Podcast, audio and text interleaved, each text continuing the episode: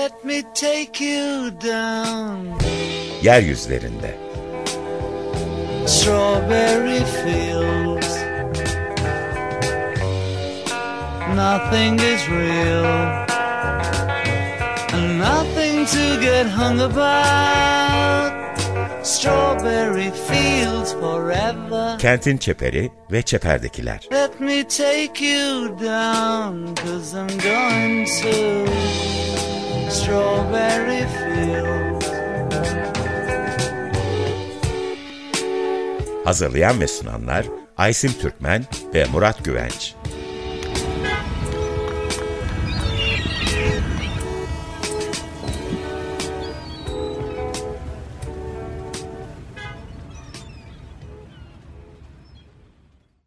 Merhaba sevgili Açık Radyo dinleyicileri.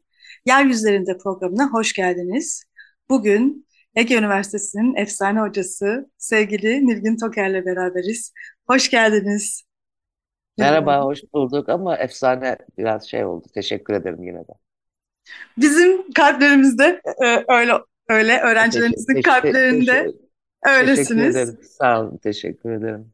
Evet, bugün... E, Dünyada, tarih içinde totalitarizm, despotluk, e, diktatörlük bunlar üzerine konuşacağız. E, son dönemlerde bütün e, dünyada gördüğümüz e, bu eğilimler daha önceki eğilimlere ne kadar benziyor, ne kadar farklı bunları tartışacağız. E, ve e, günümüzün dünyasını bu açıdan bir değerlendireceğiz. Evet, isterseniz totalitarizm tam nedir?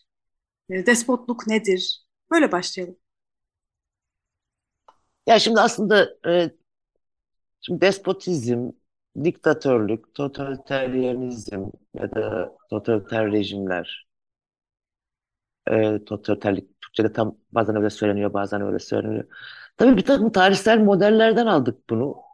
Şimdi bir mod, e, önce şunu söyleyeyim. Despotizmle diktatörlük, diktatörlükle totalitarizm arasında yakın ilişkiler var. Ama aynı şey değiller. Birbirleriyle bazen iç içe geçebiliyorlar. Aynı şeyler değiller. Aslında şöyle, daha da şöyle bir şey söyleyeyim. Hemen başta bir şeyi ayırt ederek başlayayım. Despotluk, despotizm ve diktatörlük aslında bir tür bir yönetme biçimine doğrudan işaret eden bir şey. Yani doğrudan yani e, devletin bütüncül yapısına dair de bir şeyler anlatır tabii ki ama bir yönetme tarzına işaret eden, bir biçime işaret eden bir şey ve onu anlatmaya çalışacağım. Oysa totalitarizm dediğimizde bir yönetme tarzından, sadece bir e, rejimden, hani bir siyasal rejimden, devlet formundan bahsetmiyoruz. Ama devleti şöyle bahsedebiliriz. Aynı zamanda bir toplumsallık formundan da bahsederiz totalitarizm deyince. Bunu önce hemen baştan söyleyeyim. Şimdi önce bir önce bir kısaca diktatörlükle başlayayım. Hani çünkü despotizm dediğimiz şey e, aslında hani hemen biraz kenara alabileceğimiz bir kavram. Hani despot dediğimiz kişi ile alakalı bir şey despotizm. Hani bir kişinin zorla iktidarı elde tutması ve e, ve zorla yönetmesi faaliyetine despotizmdir. Zor. Oradaki sihirli kelime ya da ayırt edici kelime despotizmdeki e, kavram zor kavramı. Yani zorla yönetilmesi. Yani zorla iktidarı elinde tutan ve zor ar- aracılığıyla yönetene, yöneten ve tüm yetkileri elinde bulundurana despot diyoruz. Ama bu tüm yetkiler yani yasama, yürütme ve yargı diye bugün modern e, sistem içerisinde kullanmaya alışık olduğumuz e, hani yönetme etkinlikleri var ya. Hani top, bir yönetme faaliyetindeki her türlü yetkiyi elinde tutma e, tutma haline diktatörlük de diyoruz. Yani diktatörlük de dediğimiz şey aslında yasama, yürütme e, ve yargının tüm kontrolünü to, kontrolünün bir kişi, bir parti yani bu yani diktatörlük dediğimiz şey illa bir tek adam rejimi değil. Hani çok seviyorlar ya Türkiye'de kullanılan. İlla tek adamdan bahsetmiyoruzdur. Parti, işte bir e, bir grup, bir zümre, e, işte ne bileyim oligarşik diktatörlük falan ya da bir şeyin, e, bir grubun e, de olabilir. Bütün yetkileri yani yasama, yürütme ve yargıyı tümüyle kontrol ettiği bir yönetme tarzına diktatörlük diyor. Yani diktatörlükle, şimdi biraz önce despotizm için söylediğim o zor kavramı tabii ki diktatörlükte de var. Zor aygıtlarının çalışılması. Ama şimdi e, modern diktatörlük için konuşmaya konuşursak eğer bu zor aygıtlarının despotizmdeki kullan, e, hayata geçiş tarzları bir parça farklı. Ama dediğim gibi modern dünyada ikisini birbirinden ayırt edemeyiz zaten. Çünkü modern dünyada zorun kullanılmış, kullanılmış biçimi, hani devletin zoru kullanılmış tarzı premodern ya da daha eski dünyalarda olduğu tarzda değil. Şu kurumlar aracılığıyla işte ne derler o hani kamu gücü dediğimiz şeyin kullanılması aracılığıyla falan uygulanan ve daha ağırı bir takım propaganda aygıtları aracılığıyla kullanılan işte, işte hapishaneyle kullanılan şunla falan başka türden bir bir büyük bir rasyonelitesi ve işleyişi olan bir şey olduğu için işte modern dünyada despotizm ve e, diktatörlük çok birbirlerinden ayrı edilebilir şeyler değil. Bu tabii tarihte mesela Atina için söylersek hani Tiran'la işte Roma'nın bir diktatörlük formu olarak birbirinden ayrılması gibi bir şey. Onları ayırabiliriz. Tiran'ı yani Aristoteles ya da Aristoteles mesela Sparta'ya Tiran yani despot diyebilirdi. Ama Roma İmparatorluğu bir diktatörlük formu olarak işte despot değil. Çünkü kurumları var, meclisi var, yasası var. Yani bir diktatöryel bir şey var. Bir tırnak içerisinde bir legalitesi, yasallığı var. Ee, işte, işleyiş kuralları belli. Diktatörlüğün diktatörlüğün kurallar içerisinde çalışan bir yapı olarak Roma İmparatorluğu bir diktatörlük formuydu. Meclis var, seçilmiş, yetkilendirilmiş falan. Şimdi tabii biz modern dünyada bu kav- yani biraz diktatör deyince tiranı hatırlıyoruz. Ya da des- şöyle daha şöyle diyelim. Despot deyince tiranı hatırlıyoruz. Yani Sparta tiranı gibi. Yani e, yasanın emirle yer değiştirdi. Yani artık bir yasalı rejimden bahsetmediğimiz, kurallarının olmadığı, e, yani bir hiçbir normatif çerçevenin olmadığı, e, ta, tümüyle onun e, emirleriyle yönetilen, bu yüzden de aslında bir tür e, ne derler, e, neyin nasıl olacağını çok belirlenemeyen, hani şöyle diyelim bir e, toplum despot dışındakilerin yani e, işte o büyük kudrete sahip olan, olan dışındakilerin ya da daha şöyle işte uyruklar neyse işte orada yaşayan insanlar, o toplumda yaşayanların rasyonel olarak öğrenip bilip içinde hareket edebilecekleri belirlenmiş kuralların olmadığı e, bir tür tırnak içerisinde söylüyorum bunu tümüyle e, bir despot bir şeyin bir grubun bir kişinin despotun yani despotların ya da o despotlar mekanizmasının e, mutlak iradesine dayalı olarak verdiği kararlarla yönetilen bir rejimden bahsediyoruzdur. Despotizm dersek hiçbir hani normatif çerçevesi olmayan işte bu Sparta kralından falan ama hiç kural koymuyor değil kural koyar ama bu kurallar şöyle bir şey bu kuralların e, aleniyeti, bilinirliği, akılsallığı ve değişebilirliği de tümüyle despotun mutlak kararına bağlı bir şey. Modern terimlerle söyleyelim bir emirle yönetme sistemi despotizm. Şimdi diktatörlük Roma'dan öğrendiğimiz formüyle bir emirle yönetme sistemi değil. Bir normatif tarifi var. Yani kuralları var. Şimdi diyorum ya meclisi var, meşruiyet alanı var, yasallık alanı var. Ee, oradaki mesele şu, yetkilerin tek elde de, toplanması meselesi. Aslında Roma İmparatorluğu öyle değildi. Ama modern e, siyasal teori diktatörlüğü tam böyle tarif etti. Yasama, yürütme ve yargı tek merkez ya da tek elde, tek işte demiyorum ısrarla söylüyorum. Bu bazen parti olur, bazen bir grup olur, bazen de tek kişi olur. Şey diye. Ama aslında hemen söyleyeyim, asla tek kişi tek kişi değildir. Arkasında bir altında bir parti ya da bir zümre, bir grup, bir oligarşik yapı şu bu. Yani bir orada bir yapı vardır. Yani yapı tek kişiden ibaret bir yapı değil. O bir yapıt vardır ve o yapının aslında bütün yasama, yargı ve yürütmeyi tümüyle kontrol ettiği ve tüm yetkileri kendi elinde topladığı bir yönetme tarzı. Diktatörlük bu. Şimdi hiç unutmayalım, yani diktatörlük deyince biz yani bütün kavramlar e, biraz yaşam dünyamız içerisinde aldığı biçimlerle o kavramları görmeye alışkınız. Doğal olarak da bu. Çünkü kavramlar kendi başına hani Kant'ın gördüğü gibi havada asılı şeyler değil. Hani değil mi? Yani görüşsüz kavram boştur derken Kant haklı.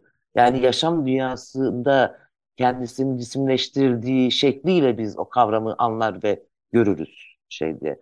Yani Türkiye'den bakan birisi diktatörlüğü nasıl tarif edebilir ya da işte ne bileyim Rusya'dan bakan birisi diktatörlüğü nasıl tarif edebilir? Macaristan'dan bakan birisi ya da Fransa ve İngiltere'den bakan birisi başka türlü tarif edebilir. Yani e, henüz diktatörlük, diktatör görmemiş rejimlerin diktatörlüğü yani toplumların diktatörlüğü tarif etme tarzı da değişik olabilir. Biz uzun, uzun süredir tabii böyle despot, diktatör, işte ne bileyim faşizan bilmem ne, rejim işte falan birçok tek adam gibi kavramları birbiriyle aynı anda yan yana birbirlerini yerine kullanan bir yaşam dünyası içerisinden biraz önce söylediğim bütün vasıfları da bir yerde görüyor olabiliriz. Yani işte hani diktatörlükte ya da hani despota benziyor. Ama bir yandan da bir anayasa var değil mi? Kurallar var, kural koyuyor. Yasamayı, yürütmeyi ve yargıyı tümüyle kontrol ediyor. Çok modern bir diktatörlük formu. Ama diktatörlük mesela ne bileyim işte, işte biliyorsunuz proletarya diktatörlüğü diye de bir kavram var. Yani sınıfın yani partinin, e, işçi sınıfının partisinin e, yasa, yap, yasa yapma, değil mi?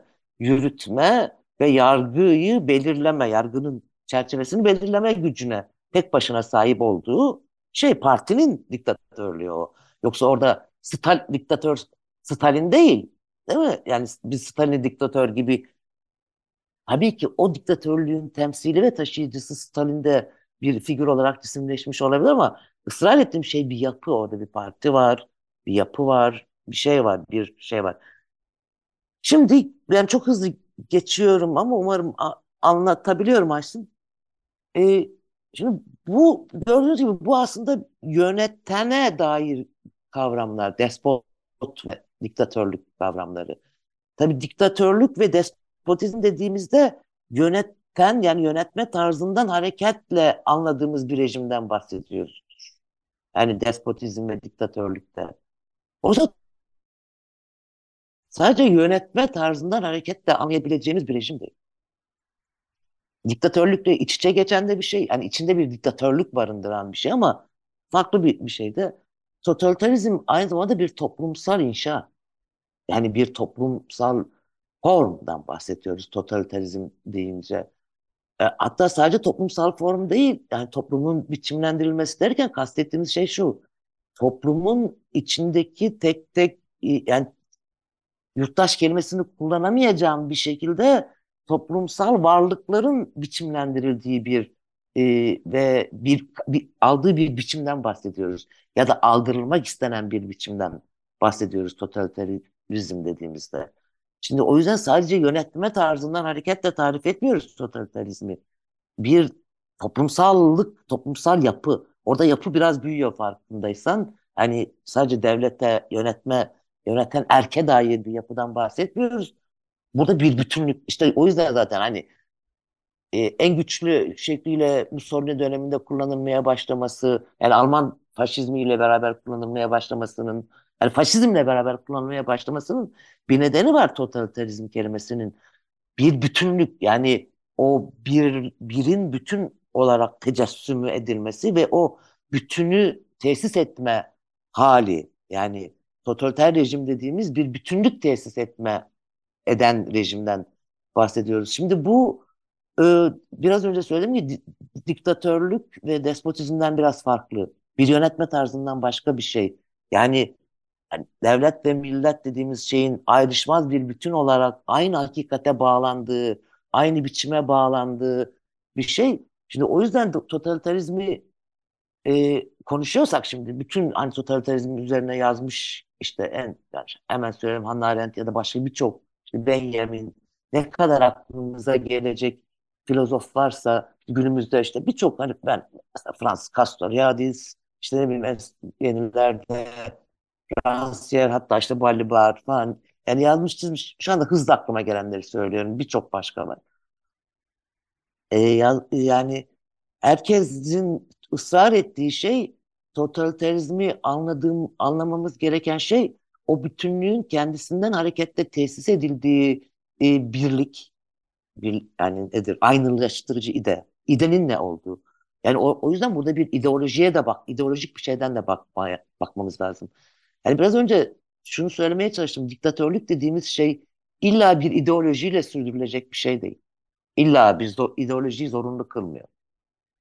Yani güçle de sürdürülebilir. Özellikle despotik bir diktatörlükse, diktatörlükte, despotsa zorla sürdürülebilir bir şey. Ama totalitarizm mutlaka ve mutlaka o bütünlüğü, o bit, bütünlük içine yerleştirmeyi, yani bir yerleş, toplumun üyelerini içine yerleştireceğiniz bir bütünlük test edici bir hakikat iddiasını da taşır. Bu bu bambaşka bir şey ve bu aslında, o yüzden çok büyük bir inşadan bahsediyoruz totalitarizm değil. O yüzden totalitarizm deyince antisemitizm ve işte emperyalizmi birleştirerek ulus devlet ideolojisini görür. Şimdi ikisine de yakından bakalım. Yani tam da biraz önce söylediğim şey bütünlük e, e, bütünlük kavramını bize anlatması bakımından. Şimdi antisemitizm nedir esasen? Hristiyanlığın Yahudiliğinden arındırılması meselesidir, değil mi? Yahudilik, yani eski ayetin e, reddi ve yani Yahudilikten arındırılmış bir Hristiyanlık tahayyülü, değil mi? Hristiyanlığın e, Yahudilikten arındırılması ve e, ve böylece de aslında bir tür Yahudi düşmanlığı olarak tecessüm etti, değil mi? Antisemitizm dediğimiz şey. Şimdi bunu e, Hristiyanlık üzerinden okumayalım. Her türlü dine taşıyabiliriz bu kavramı. Herhangi bir dinin ta, dinsel dinin içerisinde bir dinsel, yani bir dini e, ne derler, gerçekleşme tarzını dinsel hakikat olarak ilan ettiğinizde ve diğer dinler dinsel gerçekleşme tarzlarını o büyük hakikati bozan, varlığıyla bozan şeyler olarak tarif ettiğinizde işte e, Hristiyanların antisemitik pozisyonuna düşersiniz. Yani hemen taşıyarak söylüyorum. Yani Müslümanlık içerisinde bu nasıl cisimleşebilir? Mesela Müslümanlığın da birçok cisimleşme tarzları var, değil mi? İşte Alevilik var, Şiilik var, şu var, bu var. Yani nesnetler var falan, bir şeyler var. Ve de başka dinler de var, değil mi? Müslümanlarla beraber. Şöyle bir hakikat ilan ettiğimizde tanrısal inancın tek hakikati Sünni Müslüman inancıdır. Tanrısa, Tanrı'ya inanmanın tek ve hakiki formu budur. Ve bu formun dışındaki e, her türlü inanç formu bu hakikate karşı çıkan ve bozma tehlikesi taşıyan yanlış formlardır. Bozu, bozma tehlikesi. Yani onların varlığının bile tehlikeli olduğunu. Çünkü hakikatin teşhir koşma olarak tarif ettiğimizde bu da işte e, bin dokuz yüz otuzlar Almanya'sındaki antisemitizmden farklı bir şey olmaz. Aynı şey olur. Ama burada iddia ne? Yani bunu şöyle anlat. Burada nasıl bir bütünlük iddiası var? Bütün inananlar için tek bir inancın, tek bir biçiminin, bakın tek bir inancın, tek bir biçiminin aynı bir şek- aynı şekilde gerçekleşmediği sürece yanlış ve kötü olduğunu ilan ettiğimiz bir hakikat iddiası var. İşte bütünlük böyle bir şey. Aynılığa, aynılığa girmek. Alakalı bir şey. Şimdi buna, umarım anlatabildim bu antisemitizmin böyle hafif bir sonu. Şimdi bunu ulus devletin, ulus dev, öbür kavramına geçelim, Hannah Arendt'in emperyalizm ve işte ulus devlet ideolojisi, yani modern ulus devletin şeyi. Ulus devletin e, alt, üzerine yerleştiği kavram nedir? Yani işte, işte ulusu yaratmak, değil mi? Ulusun, ulus kimliğinin tesisi meselesi. Ulusun ne olduğunun tarifi meselesi. Ulus ne? Kim? Yani bu ulus ne işte şey diye. Bu, bu, bunun büyük bir ideolojisi var tabii. Milliyetçilik dediğimiz şey. Yani ulus devletlerle beraber doğan, e, daha yükselen milliyetçilik. Şimdi milliyetçiliğin mesela antisemitizme çok benzer bir karakteri var, değil mi? Yani en en sağ ve en yüksek formuyla tarif edeyim ben şimdi. Nedir milliyetçilik? Ulusun kimliğini tarif eden nitelik tek ve herkes de aynıdır iddiası. İşte Somutluyum hiç. E, yalana ve yanlışa gerek yok. Türkiye Cumhuriyeti vatandaşları Türktür demeliyiz.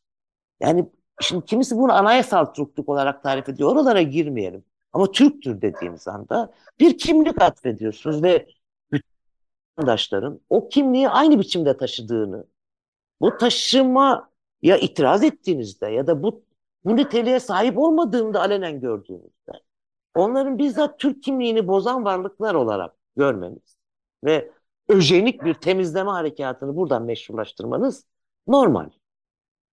Değil mi? Yani bo, bo, yani bozulmaması için Türk Türk kimliğinin, yani sözde vatandaş ilan edebilirsiniz, vatandaş ol, vatandaşlığa giremeyecek ilan edebilirsiniz, şu olabilir, bu olabilir. Bir kere vatandaş olmaktan çıkartırız ama aynı zamanda o, o birlik içerisine giremeyecek ama birlik içerisinde kalmalarının da bozucu olacağını söylediğinizde, bozucu, değil mi? Zararlı, hani zarar, bayağı hani bayağı bir faşizan ögeyi küt diye buradan taşırsınız. İki tane kaynaktan bahsediyor Hannah Arendt. Yani bu işte antisemitizm ve ulus devlet. Yani şimdi şey diye. E işte üçüncü kaynakta totalitarizm, totaliteryenizm dediği. İşte bu ideolojik bir şey. Orada bir zihniyet yapısını daha çok analiz eder Hannah Arendt. Bence totalitarizm de topluma, toplumda yarattığı ya da toplumsallığı e, yeniden biçimlendirmeden hareketle anlamamız gerekiyor. Nasıl? Şimdi aslında çok garip bir şey bu. Ee, totaliter, totaliteryenizmin altında, totaliteryenizm içerisinde toplumsal varlık nasıl tahayyül edilir ve nasıl biçimlendirilir ve onunla e, devletin e, tırnak içerisinde söylüyorum burada yurttaş, hani çok çok da hani bizim demokratik cumhuriyet içerisinden anlayacağımız bir yurttaş kavramı değil ama işte vatan, yani o toplumun üyesi olan kişiyle devlet arasındaki ilişki üzerinden bakarsak hemen söyleyelim. Bu çok önemli totalitarizmi yarattığı. Yani Arendt ısrar ediyor. Bir e, atomize toplumsallık bu. Atomize birey, e, atomize varlıklardan oluşan bir toplumsallık. Tuhaf. Sanki birbiriyle çelişik bir şey. Bir yandan toplumsallık diyoruz değil mi? Toplumsallık bir, bir aradalıktır. Ama bir yandan da atomizasyondan da bahsediyoruz. Değil mi? Bir aradalığın içinde, yani bir, bir aradalık formundaki yaşayan insanların atomize alışması olması hali.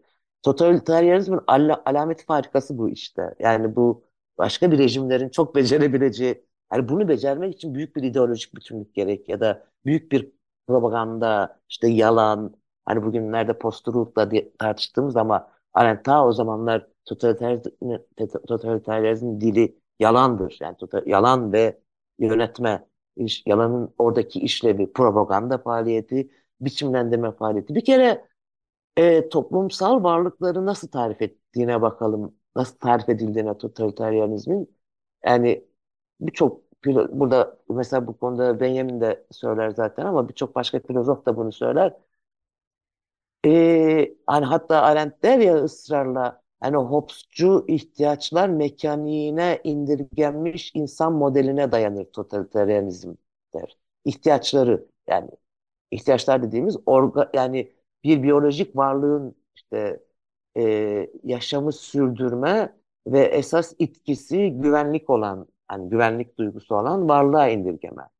E, o varlığın ihtiyaçlarının e, yani yaşam, kendi yaşamını ihtiyaçlarının karşılanması üzerinden tahayyül eden, şimdi böyle bir varlığın e, en önemli itkisi nedir? Yaşamını sürdürme. En önemli korkusu nedir? Ölüm korkusu. Yani yaşamını sürdürememe korkusu ya da değil mi? Oradaki şey. Şimdi bu mekanik içerisine hapsedilmiş insanların, insanlar aynı zamanda kendi ilgisine ve yani hem Hem, hem kendi ilgisine hem de kendi korkusuna hapsolmuş insanlar. Yani bu toplumsal varlıkların birbiriyle ilişkisini her birinin kendi ilgisine odaklı varlıklar olarak kurdukları bir toplumsallık tahayyülünden bahsediyoruz. Her bir kişinin diğeriyle ilişkisini diğerini gözetmek üzerinden değil, kendi ilgisini gözetmek üzerinden kurduğu bir toplumsallık formundan bahsediyoruz. Totaliter Yani atomizasyon böyle sağlanıyor.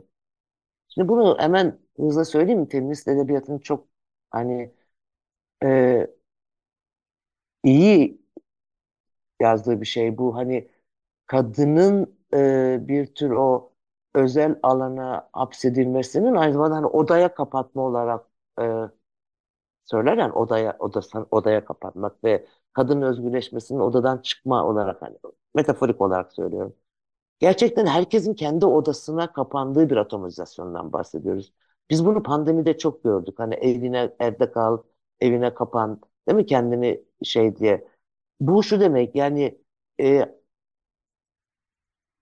çok acayip bir şey söyleyeceğim. Acayip olmayan bir şey söyleyeceğim. Acayip değil mi? Yani hızlı sıçrayarak söyleyeceğim. Acayip derken burada sıçramaya acayip diyecektim. Bu Leibnizci e, mono- monodik dünya, her bir bireyi böyle tasavvur edelim.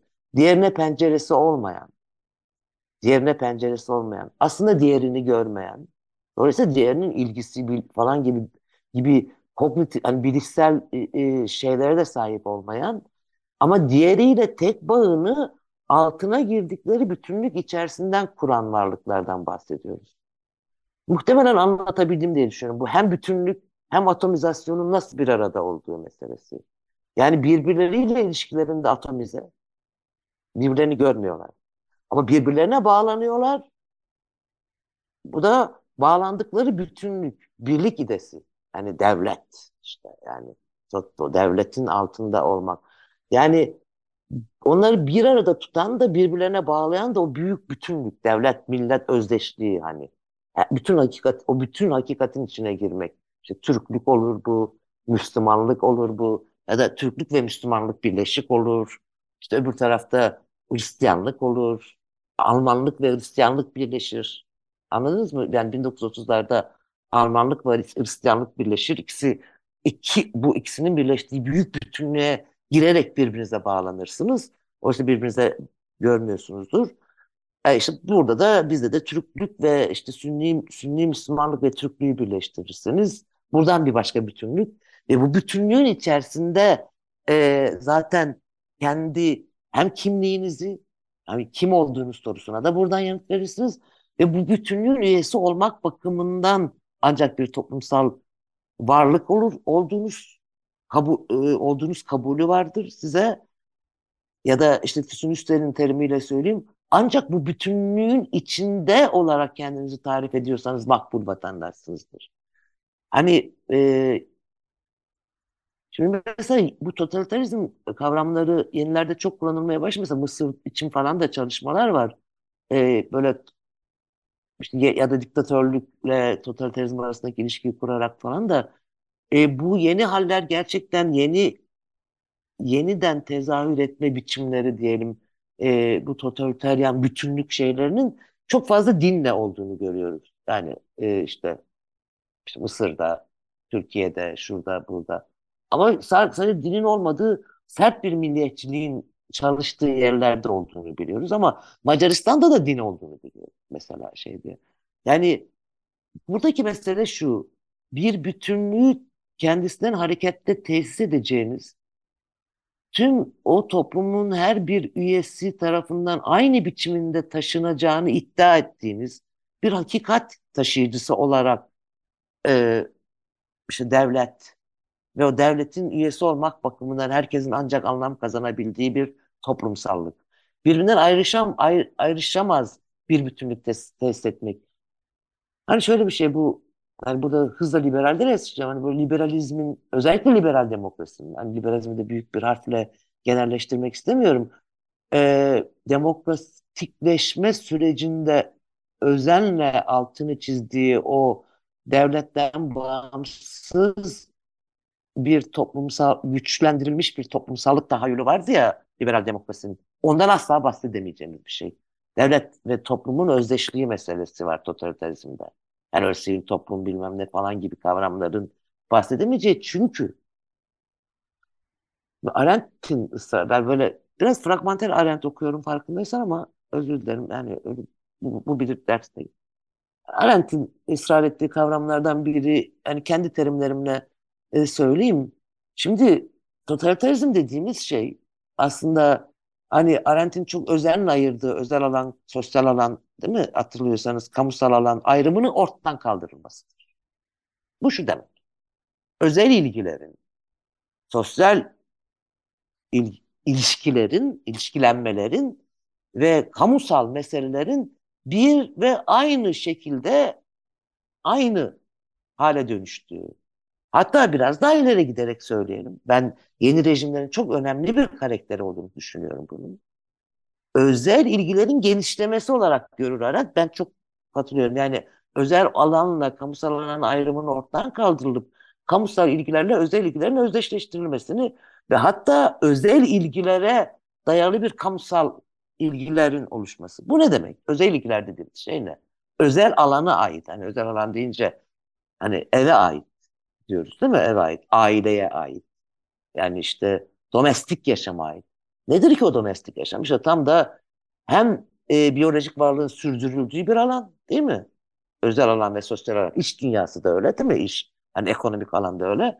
Hem de türün yeniden üretiminin sağlandığı, yani değil mi? Hem türün devamının sağlandığı hem de yaşamın devamının sağlandığı bir alan.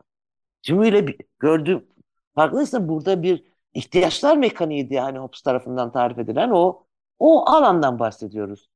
Bu alanın ilgilerini aynı zamanda siyasetin de e, yani kamusal ilgiler haline dönüştürdüğünüzde hangi ilgiler e, kamusal ilgiler olmaktan çıkar? Bu ihtiyaçlar mekaniğine indirgeyemeyeceğiniz ilgiler kamusal ilgiler olmaktan çıkar. Ne mesela? Hak sahibi olmak değil mi? İşte ifade özgürlüğü gibi. Yani bir tür farklılaşmış ilgiler diye Marx'ın tarif ettiği şey var ya, Habermas'ın daha sonra ısrar ettiği. Hani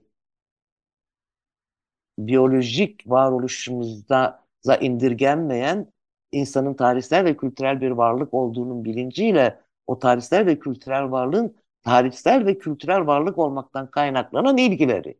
Ne mesela işte tarihsel ve kültürel varlık olmak aynı zamanda sosyal ve siyasal varlık, politik ilgiler değil mi? İşte, işte siyasal, farklı bir siyasal görüşe sahip olmak, farklı işte e, inançları savunabilmek, ifade eşitlik. Örgütü, eşitlik değil mi?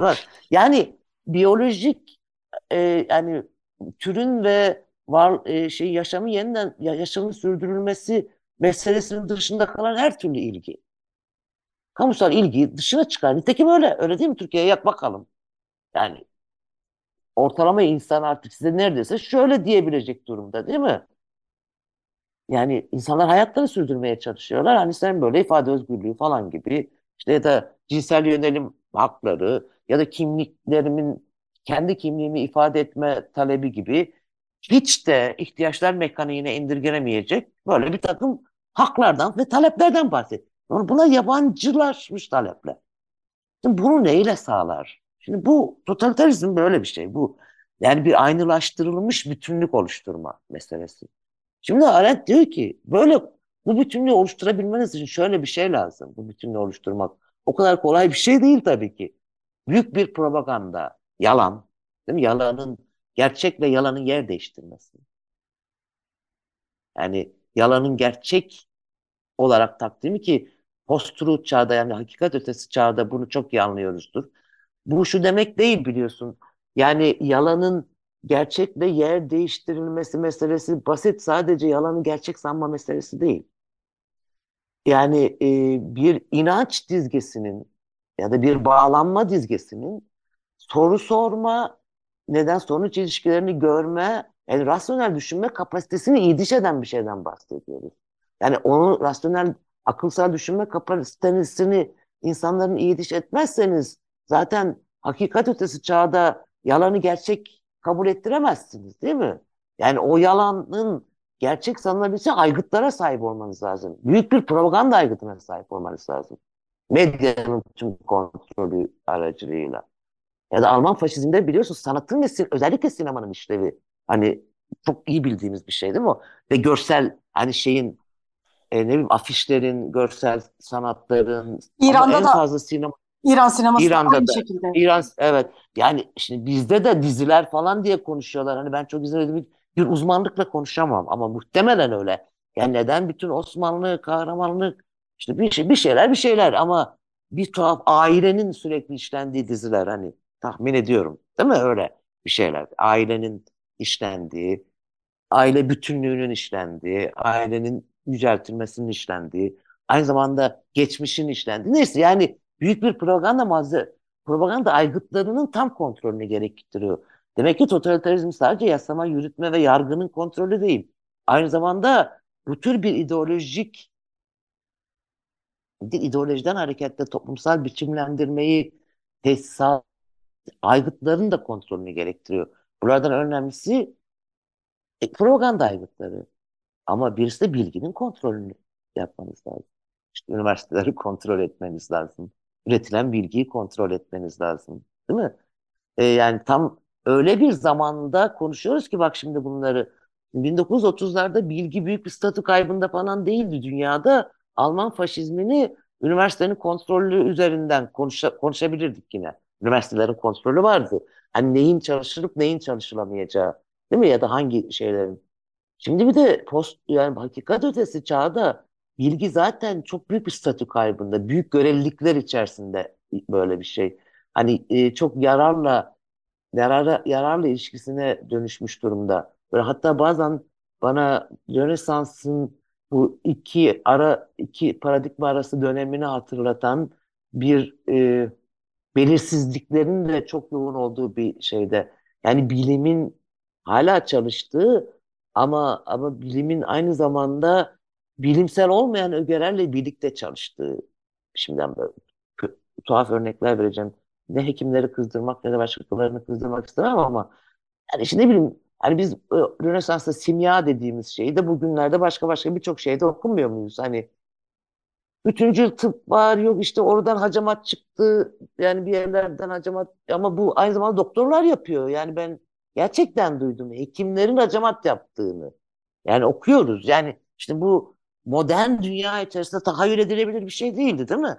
Şimdi böyle tuhaf premodern ögeleri modern dünyanın içerisinde görüyoruz ve birleşik olarak görüyoruz. Bu böyle insana gerçekten böyle Rönesans'taki o bir ara dönem duygusunu falan veriyor. Tam bir ara dönem olup olmadığını anı iddiayla söyleyemem ama öyle duygular veriyor.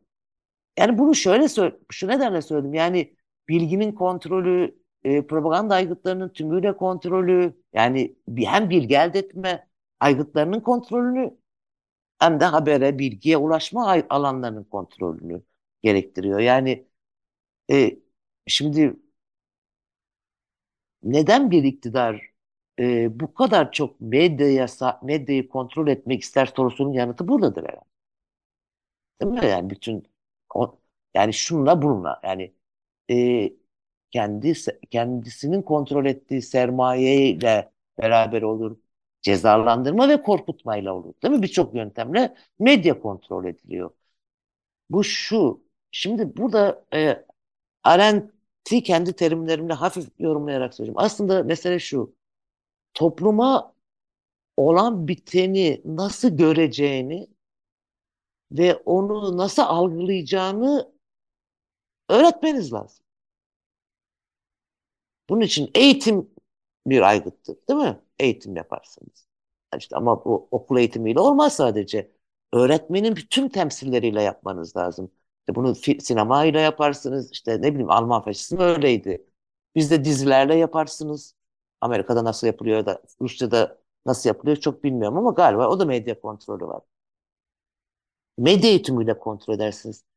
Yani şöyle bir şey düşünün. Türkiye'den yani çok açık düşünebiliriz bunu. Çünkü bu Macaristan'da da olmuş, Mısır'da da oluyor, Rusya'da da olduğunu biliyorum.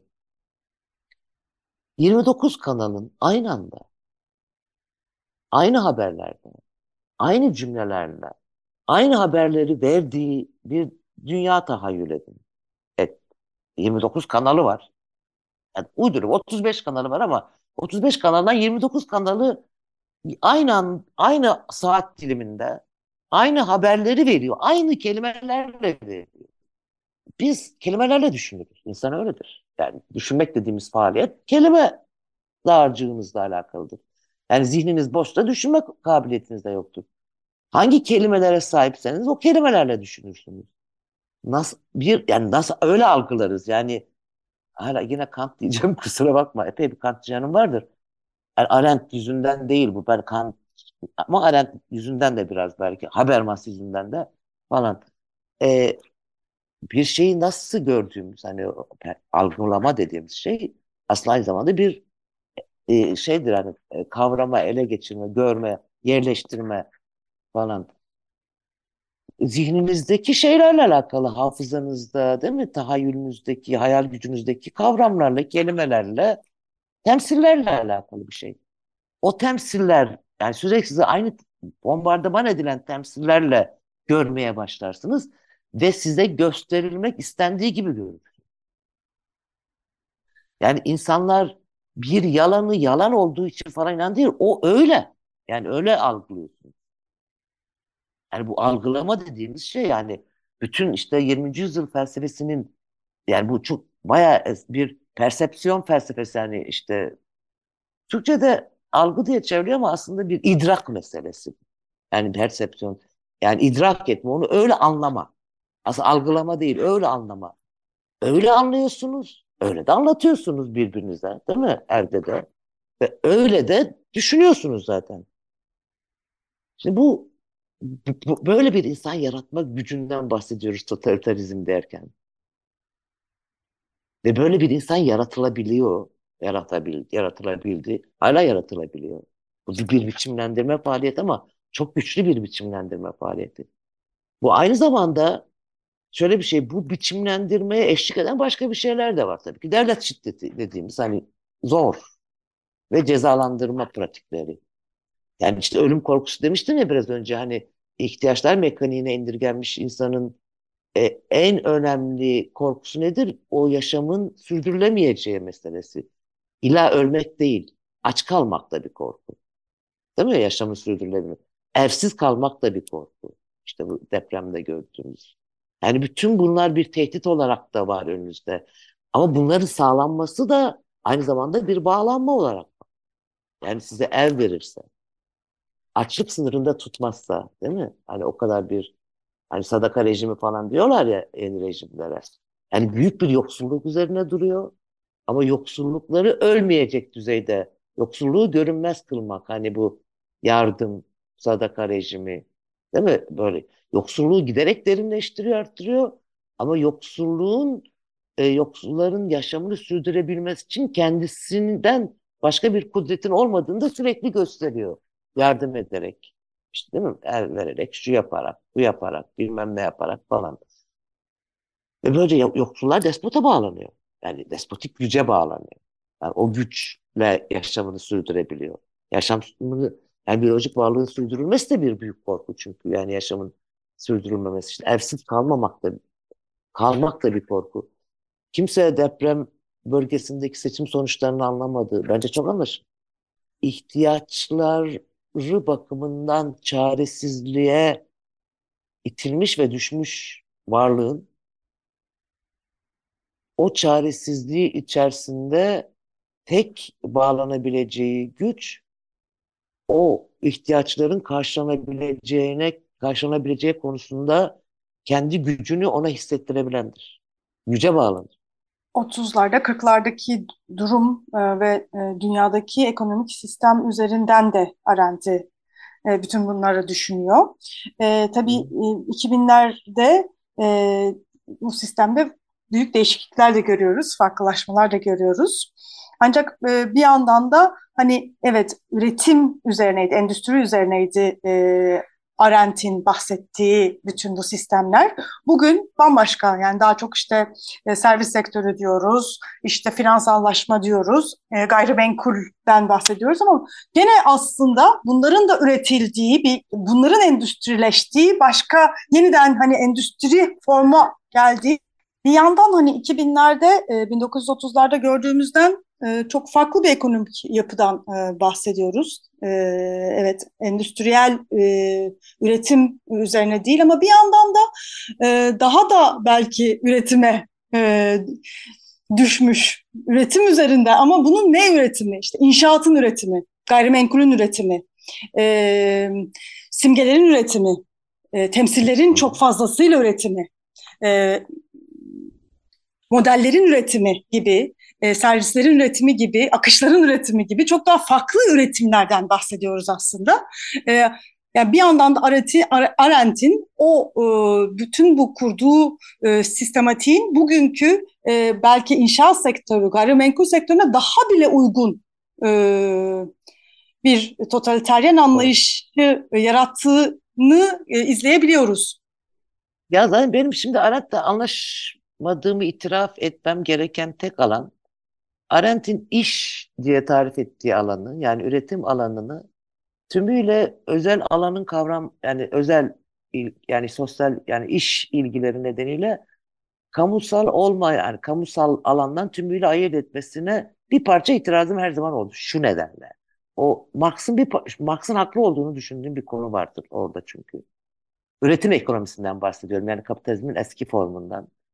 Çünkü e, iş dediğimiz, emek dediğimiz, yani Arendt'in çok eleştirdiği, hani kamusal alanın emeğin ilgilerine, emeğe indirgenme, çalışmaya indirgenmesi ve totalitarizmi de oradan beslenen bir şey olarak görmesi. Özellikle Sovyet totalitarizmini tarif ettiği yerin de işte emeğin ilgilerinin kamusal ilgilere dönüştürülmesi meselesi ve onun tahakkümü üzerinden tarif etmesi. Daha doğrusu değerleri hiyerarşisinde, insan, insan etkinlikleri hiyerarşisinde emeğin en üstte yerleştirilmesine itiraz etmesini kabul ederim Arendt'in. Yani bir hiyerarşi yaratılmasını kabul ediyorum. Oradaki mesele şu, emek etkinliğini, yani üretim etkinliğini e, tümüyle siyasal olmayan bir e, etkinlik, e, kamusal ilgiler alanından tümüyle uzaklaştırmış olmasına itiraz ediyorum. Bugün bunu daha çok anlıyoruz tüketim ekonomisiyle. Şu nedenle, yani tam da senin dediğin gibi hani otuzlarda Arendt'in bahsettiği e, fabrikalar işte çalışma etkinliğinin, emeğin emeğin e, çalışma etkinliğine indirgenmiş ve atomizasyonu buradan sağlandığını düşündüğü insanın e, Marx'ın haklı olduğu bir konu olduğunu düşünüyorum. O kadar fabrika etkinliğinin, çalışma etkinliğinin atomize edici bir etkinlik olduğu kanaatinde değilim. Üretme etkinliğinin aynı zamanda bir kolektifte test eden bir etkinlik olduğunu düşünüyorum. Sınıf diye bir şey var çünkü. Yani sınıflar o etkinliğin içerisinden oluşan işte e, etkinliğin içinde ve içerisinden oluşan e, bağıntılar, e, alışkanlıklar sistemi işte ya da Pierre Bourdieu'nun habitus. Şimdi bunların önemli olduğunu ve bir kolektivite test ettiğini düşünüyorum ve Arendt'in çok önemsediği o kolektivitelerin oralardan kurularak kamusal alana doğru yükselebilir, yükseldiğini de düşünüyorum. Arendt'te bir parça anlaşmadığım şey olarak bunu söyleyeyim. Arendt ama yine de tabii ki haklı olarak e, tümüyle e, işe indirgenmiş. İndirgenmiş diyor da bunu. Hani özellikle de kapitalizm üzerinden okuyalım bunu. İndirgenmiş işte o yani tüm yaşamı özel ilgiler yani çalışma ve özel alana hapsedilmiş insanlar arasındaki atomizasyonu düşünüyordu. Değil mi? Şimdi gelelim tüketim ekonomisine. Hiçbir kolektivite oluşturulamayacak bir artık tümüyle bağımsızlıktan ve emeğin görünmez olduğu bir dünyadan bahsediyoruz. Tüketim ekonomisi dediğimizde. Tam da senin dediğin gibi tüketilecek nesneler üretme faaliyeti var değil mi sadece? Yani üretme faaliyetinin kendisi değil şu anda merkezde olan tüketim alanı merkeze yerleşti. Piyasa yani. İşte tüketim. Orada da tam sen son derece güzel söyledin. Temsiller üretiliyor, değerler üretiliyor. Değil mi? Böyle işte marka, markaların hiyerarşi yaratması var değil mi? O sahiplenme. Şimdi bu çok, o, bence çok doğru bir, bir yerden söyledin. Yani atomizasyon, atomizasyonun çok daha güçlü olarak yaratılabileceği bir post kapitalist ya da yeni, yani kapitalizmin yeni halleri söz konusu. O da şu.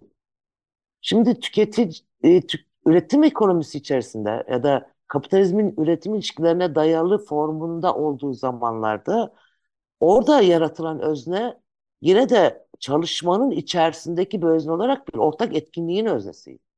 Değil mi? Özne, orada bir özne var. Yani üretici özne her şeyden önce. Çalışma etkinliği üzerinden de olsa kendisini üret, e, yaptığı şeyden hareketle tarif eden bir özneden bahsediyoruz. Oysa şimdi tam da senin işaret ettiğin gibi yeni özneler tükettiği şeyden hareketle kendisini tarif eden bireylerle karşı karşıyayız değil mi? Özne dediğimiz. Burada öznenin büyük bir değişimi var.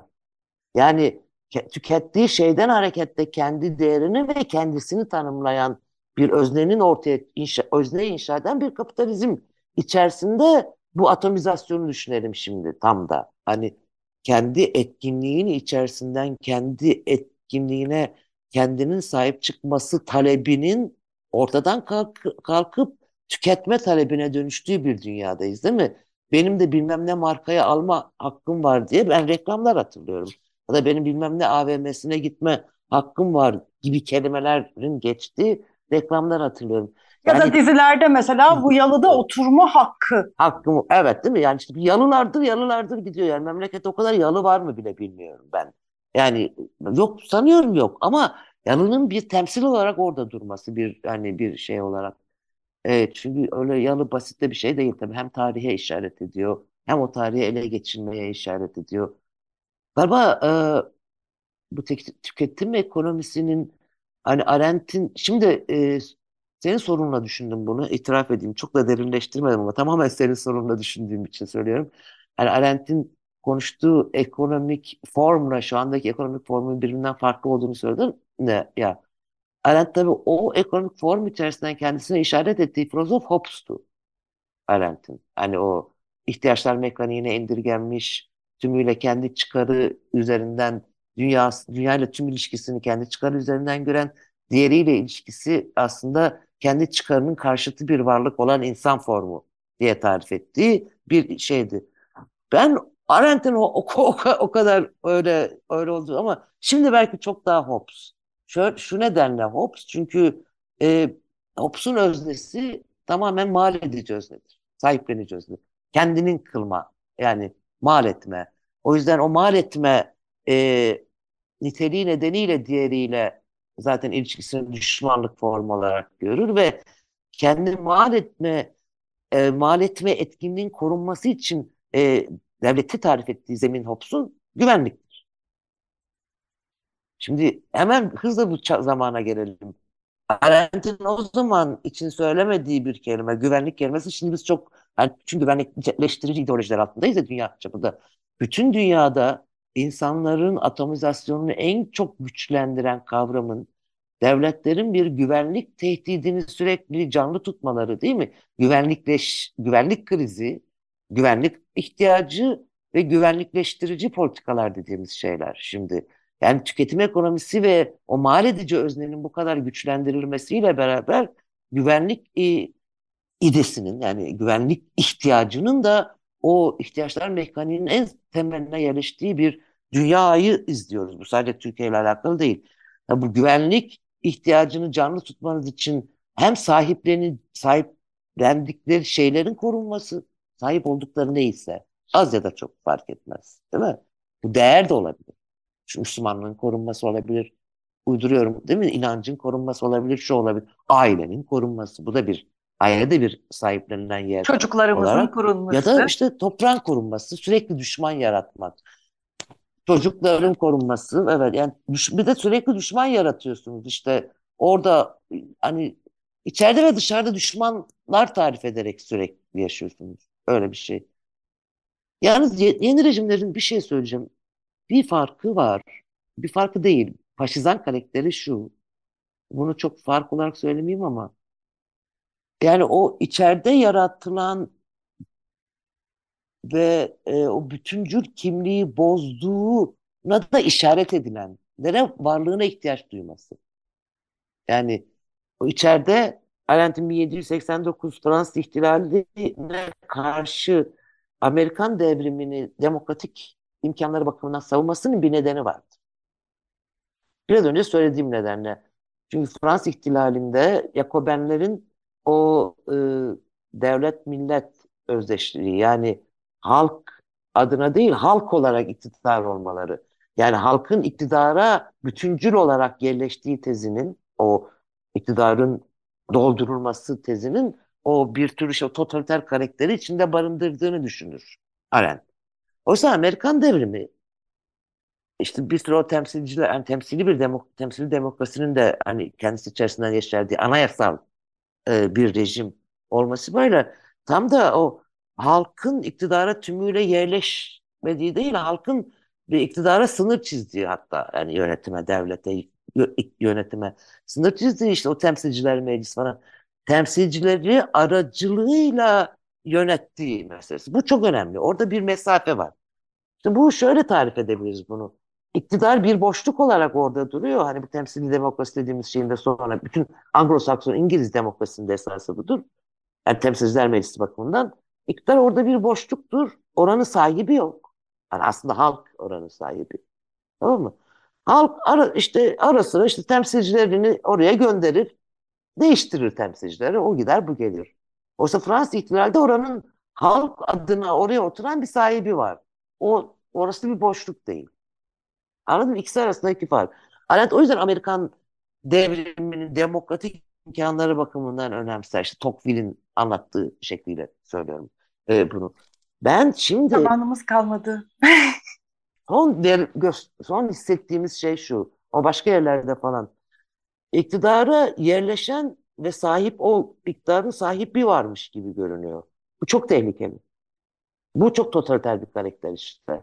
Yani totaliterizmin bütün ögeleri var. Hani konuştuk o bütün milliyetçilik, din falan.